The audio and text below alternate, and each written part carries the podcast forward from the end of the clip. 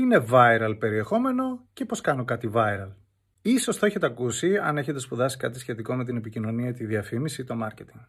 Ίσως και όχι, αλλά θα τα ακούσετε πάρα πολύ συχνά να συζητιέται στα social media, τα οποία χρησιμοποιούμε όλοι.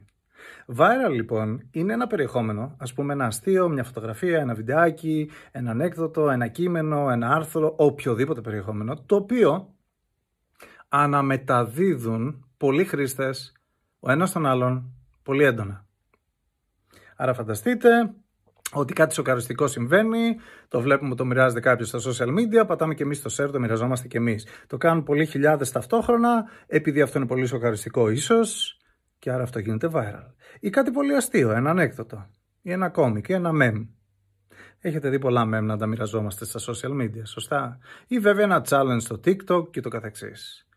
Viral λοιπόν γίνεται κάτι μόνο με έχει ενδιαφέρον περιεχόμενο και συνήθως όταν απευθύνεται στο συνέστημα. Δηλαδή αστείο, τρομακτικό, σοκαριστικό ή γενικότερα κάτι που μας λυπεί ή ένα κουταβάκι που είναι γλυκούλι και ούτω καθεξής.